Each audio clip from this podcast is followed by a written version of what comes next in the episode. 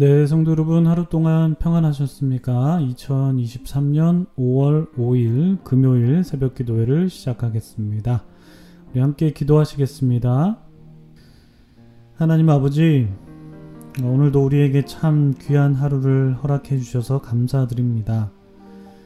주님께서 주신 이 귀한 날을 우리가 맞이하면서 하나님께서 주신 말씀을 통해서 우리의 모습들을 비추어 보고 또 나 자신의 모습을 되돌아보는 시간을 갖게 하시니 참 감사합니다. 주님의 말씀이 나의 발의 등이요 나의 길의 빛이라는 그 시편 기자의 고백처럼 오늘 주신 주님의 말씀이 오늘 우리가 걸어갈 곳을 비추고 또한 우리의 발걸음을 인도하게 될 줄 믿습니다. 주님 오늘도 우리의 길잡이가 되어 주셔서 우리의 인생길에서 주님께서 가라 하신 곳으로 가게 하시고 주님께서 멈추라고 하신 곳에서 멈추게 하셔서 주님의 인도하심 속에서 생각하게 하시고 말하게 하시고 행동하는 우리가 되게 하여 주시옵소서. 특별히 저희에게 레위기 말씀을 다시 묵상할 수 있는 기회를 주셔서 참 감사드립니다. 이스라엘 백성들이 하나님의 거룩한 백성으로 살아가기 위한 그 율법의 말씀들, 말씀들을 보면서 우리를 향한 하나님의 뜻과 그리고 또 각자에게 주시는 하나님의 마음을 허락해 주시옵소서.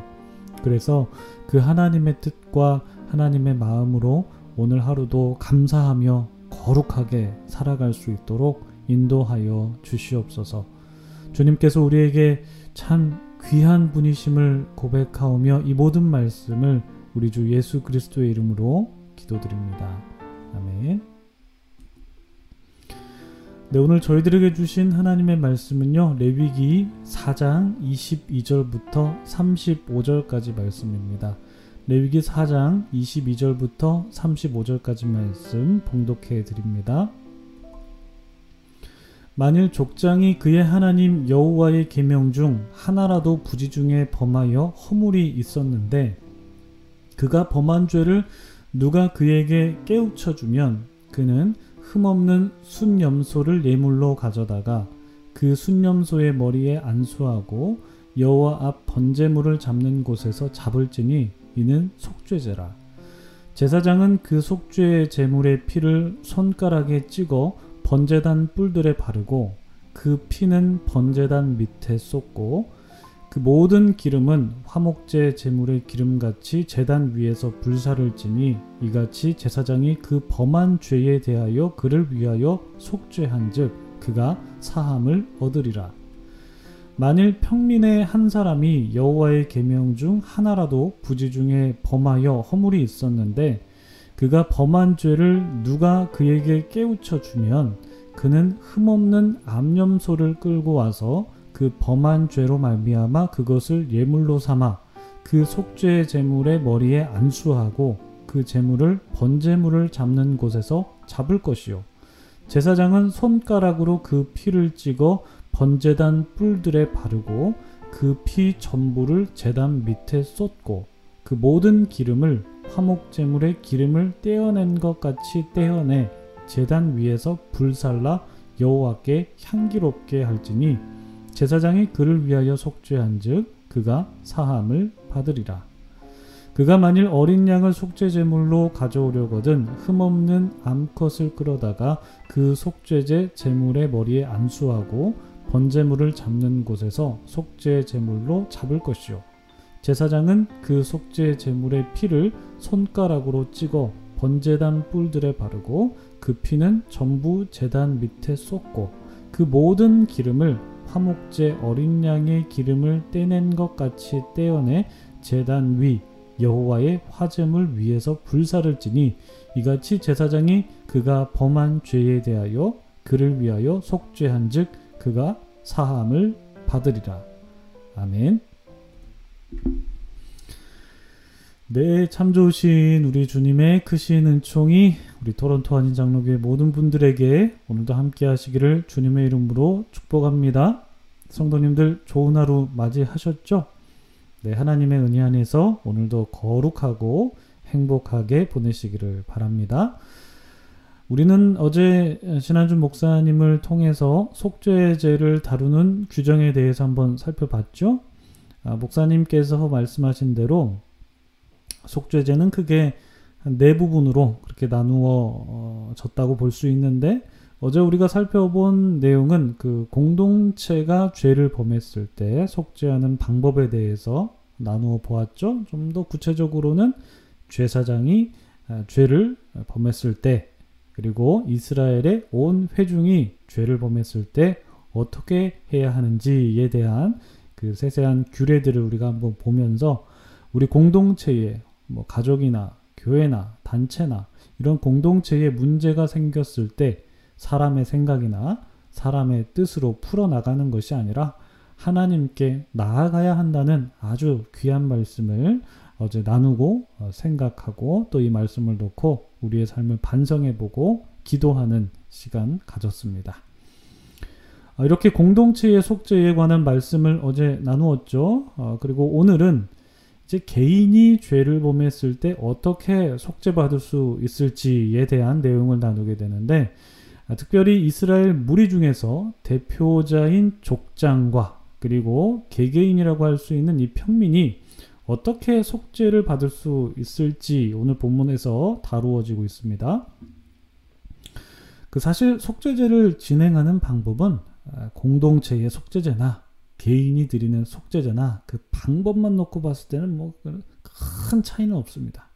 뭐 어제 신 목사님께서 말씀하셨듯이 공동체가 드리는 속죄제와 이 개인이 드리는 속죄제의 제물의 종류가 좀 다르고 또한 이제 공동체가 드리는 속죄제는 제물의 피를 성소 안 휘장에 뿌리는 것과 향단 뿔에 바르는 절차가 들어가 있었죠. 그렇지만 개인이 드리는 속죄제는 그 성소 휘장에 피를 뿌리는 예식이 생략되고 뭐 향단이 아니라 번제단 뿔에 피를 바르는 예식이 있습니다. 이러한 차이점을 한번 생각해 보면 뭐 신학적 의미가 반드시 존재할 것입니다. 그렇지만 뭐 겉으로만 봤을 때는 뭐 특별하게 뭐 두드러지는 뭐 형식적인 차이는 발견되지는 않는 것 같습니다. 어, 그러면 오늘 우리가 나누는 이 개인이 드리는 속죄제에서는 공동체가 드리는 속죄제에서 어, 나오지 않는 부분이 있는데 그것을 한번 좀 살펴봤으면 좋겠어요, 여러분. 아, 무슨 내용일까요? 어, 저는 오늘 설교를 할 때 이 부분을 좀 포인트로 잡고 말씀을 좀 어, 전개해 보려고 합니다. 여러분 22절 말씀부터 우리 한번 보실까요? 22절 어, 22절 제가 읽어드리겠습니다. 만일 족장이 그의 하나님 여호와의 계명 중 하나라도 부지 중에 범하여 허물이 있었는데 23절 그가 범한 죄를 누가 그에게 깨우쳐 주면 이렇게 쭉 나옵니다. 아, 여러분 이 구절에서 우리가 공동체의 속죄제에는 없는 부분이 있습니다. 자 무엇일까요? 한번 찾아보실까요? 27절과 28절도 보시면 조금 더 쉬울 수 있습니다. 한번 제가 또 읽어 드릴게요. 27절, 28절입니다.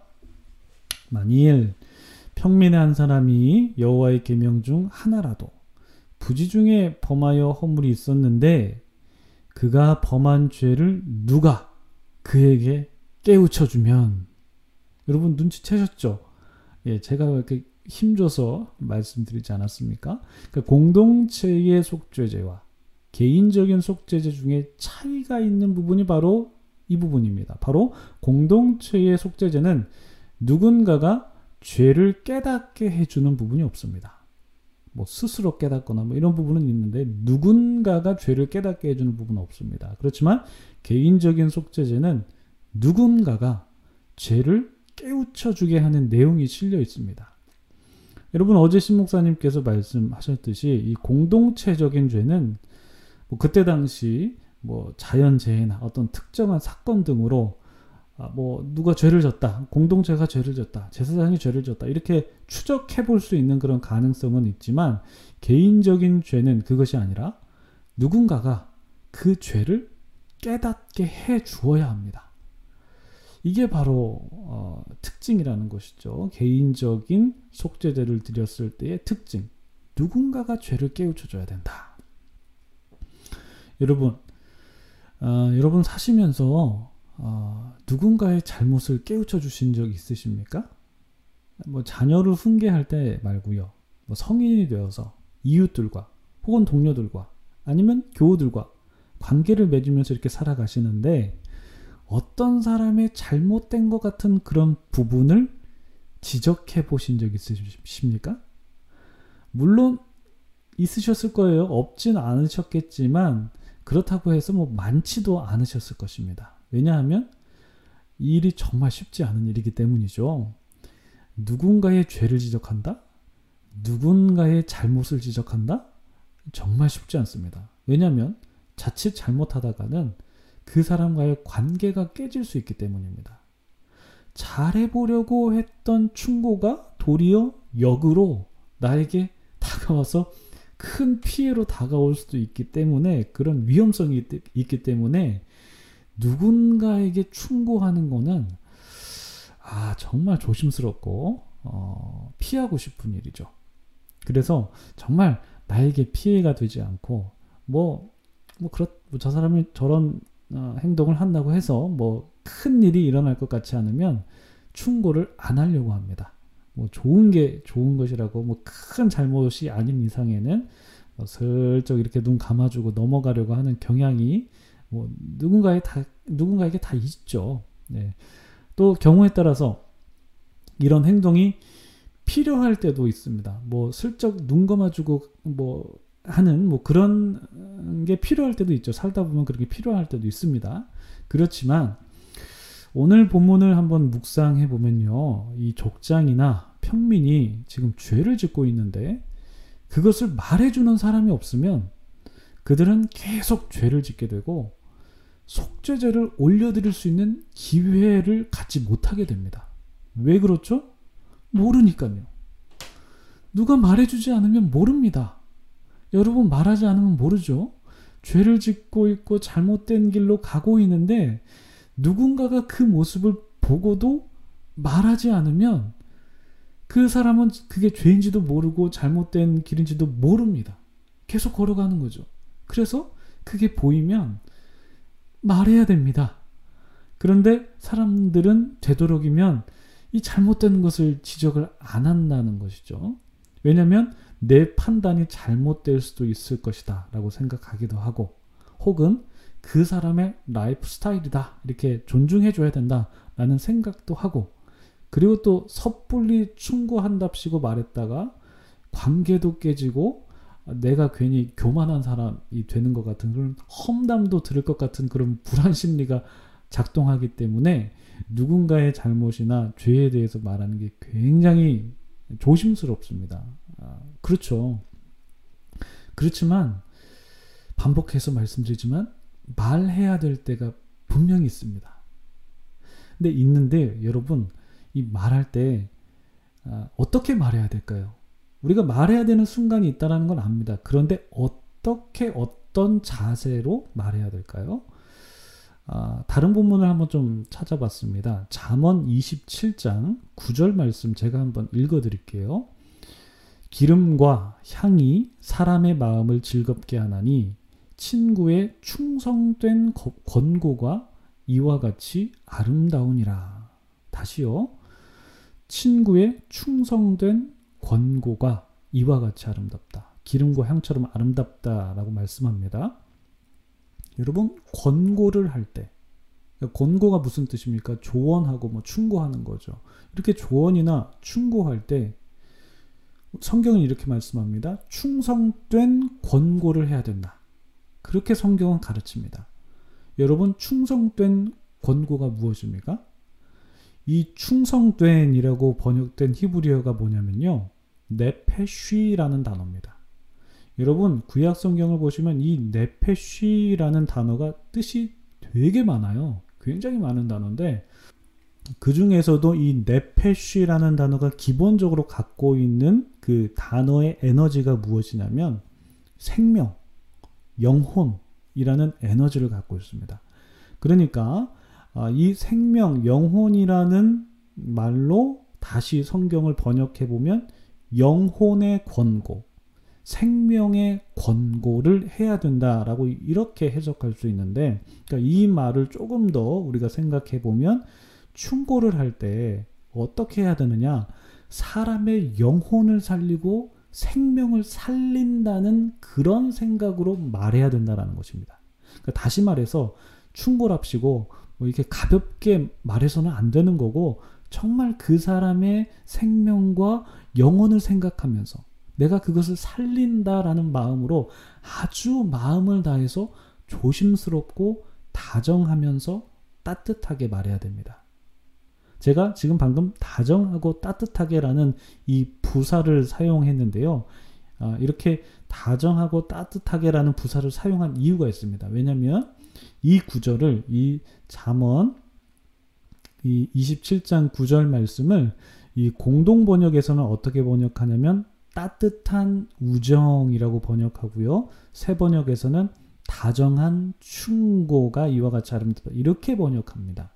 그래서 여러분, 우리가 아, 우리 교우들이나 친구들이나 가족들이나 혹은 여러분 개인적으로 만나시는 분들 아, 그 중에서 누군가에게 사시다 보면 이렇게 권고를 해야 하는 상황이 생긴다면요.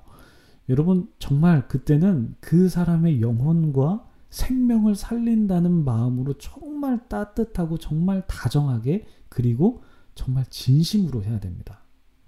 이런 권고는 정말 사람을 살립니다. 여러분 만약에 이런 권고가 없었다면 이 족장이나 평민은요 속죄제를 드릴 수가 없습니다. 모르니까요. 모르니까 드릴 수가 없죠. 그래서 정말 이런 권고는 반드시 필요합니다. 그래야 개인과 개인 간의 관계가 건강해지고 그 개인이 모인 공동체도 건강해지는 것입니다. 그런데 여러분, 또 이것도 생각해 봐야 됩니다. 권고를 아무리 따뜻하게 하고 다정하게 하고 그 사람의 생명을 살린다는 마음으로 한다고 하더라도 듣는 사람이 안 받아들이면 이게 뭐 그냥 말짱 도루묵을 넘어서 그냥 말만 말한 나만 그냥 나쁜 사람 되는 경우가 십상이죠. 말하는 것도 중요한데 그 말을 받아들이는 사람이 그 말을 정말 잘 받아들여야 됩니다. 그러니까 우리가 말하는 사람이 될 수도 있고 말을 듣는 사람이 될 수 있는데 말할 때는 좀 전에 말씀드린 것처럼 그렇게 잘 말씀드리고 근데 그 말을 또 받아들일 때 잘 받아들여야 되는 우리가 돼야 된다라는 것입니다. 그렇게 받아들여야 그래야 속죄제를 드릴 수 있기 때문입니다. 여러분 이때 당시 이때 당시는 정말 철저하게 계급 사회였잖아요. 우리가 말씀을 보시면 아시겠지만 뭐 제사장 그룹이 있고 족장 그룹이 있고 평민 그룹이 있고 이렇게 막 그냥 계급화가 딱딱딱 되어 있습니다.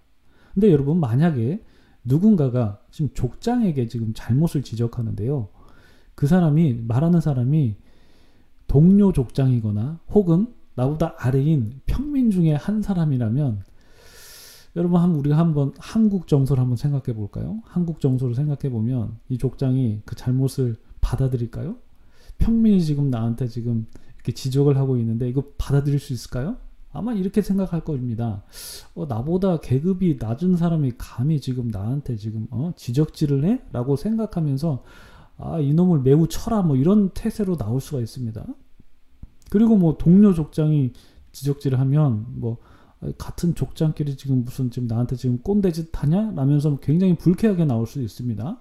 그러니까 제사장이 지적해도 마찬가지예요. 그러니까 듣기 좋은 말이 아니기 때문에 충고라는 말은 기본적으로 듣기 좋은 말이 아니기 때문에 기분 나쁜 게 당연합니다. 그렇지만 여러분 기분 나쁘다고 해서 나의 잘못을 반성하지 않으면 족장이 속죄제 드릴 수 있겠습니까? 못 드립니다. 자기 잘못을 받아들여야 그래야 속죄제를 드릴 수가 있는 것이죠. 그래서 여러분 말하는 것도 중요한데요. 어떻게 보면 이 말을 받아들이는 것이 어떻게 보면 더 중요한 것 같아요. 말하는 것보다 받아들이는 것이 더 힘든 일일 수 있기 때문이죠. 그래서 받아들이는 게 힘든데요. 그런데 여러분, 성경은 그 받아들이는 사람에 대해서 어떻게 말씀하냐면요. 잠언 말씀 제가 한 번더 어, 말씀해 드릴게요. 잠언 13장 18절에 이런 말씀이 있습니다. 훈계를 저버리는 자에게는 궁핍과 수욕이 이르거니와 경계를 받는 자는 존영을 받느니라. 여러분 무슨 말씀입니까? 훈계를 받지 않으면 충고를 받지 않으면 가난하게 되지만 훈계를 받는 자는 존경받게 된다. 이런 뜻입니다. 그러니까 듣기에는 불편하지만 그리고 기분이 나쁠 수 있지만 나에게 약이 되는 그 쓴소리를 듣고 받아들이는 사람은 존경받게 된다라는 것입니다. 이게 성경의 가르침입니다. 여러분 듣기에는 불편할 수 있지만 그리고 언짢을 수 있지만 나를 살리고 나의 생명과 나의 영혼을 위해서 정말 진심으로 따뜻하게 다정하게 하는 그 교훈의 말은 여러분 들어야 합니다. 물론 기분이 안 좋을 수 있습니다. 아무리 따뜻하게 표현한다고 하더라도 교훈과 훈계라는 말은 이미 그 말 자체가 언짢을 수 있습니다. 왜냐하면 나의 부족함을 지적하는 것이기 때문에 그렇죠. 그렇지만 그 말을 들어야 비로소 족장이나 평민이 속죄제를 올려드릴 수 있는 것입니다. 그 말을 듣지 않는다면 속죄제를 드릴 수 없죠. 여러분 오늘 말씀은요 아, 우리가 살아가는 데 있어서 정말 중요한 이 삶의 자세, 삶의 지혜를 말씀해 주는 것 같아요. 말하는 것과 듣는 것. 여러분, 이게 우리의 일상이지 않습니까? 말하고 듣는 게, 여러분 제가 지금 말하고 있고, 여러분 지금 말씀, 제가 드리는 말씀 듣고 계신데, 이 말하는 것과 듣는 것은 정말 우리의 지극한 일상입니다. 이 일상 속에서 우리가 불편하고 피하고 싶어도 말해야 될 때가 있고, 듣기 싫 듣기 싫고 언짢아도 들어야 될 때가 있습니다. 여러분 이렇게 말을 주고받을 때 어, 속죄제가 드려진다. 그것을 말하고 그것을 그 말을 들을 때 속죄제가 드려진다라는 이 메시지를 우리가 오늘 보고 들으면서 우리의 삶에도 이 말하는 지혜와 듣는 지혜가 있기를 소망합니다. 여러분 오늘 우리가 이 말씀 기억하면서 함께 기도하기를 원합니다. 이렇게 기도했으면 좋겠습니다. 주님, 말하는 지혜를 허락해 주시옵소서. 말해야 할 때 피하지 않게 하시고 지혜롭고 따뜻하고 다정하게 진심으로 말할 수 있게 도와주십시오. 그리고 들을 때에도 감정에 너무 치우치지 않게 해주시고 진심으로 하는 말을 내가 겸손하게 듣고 나를 반성하고 받아들일 것은 또 받아들여서 존경받는 자가 될 수 있게 해주십시오. 라고 기도하시고 여러분들의 개인적인 기도 제목 놓고도 함께 기도하시겠습니다. 기도하겠습니다.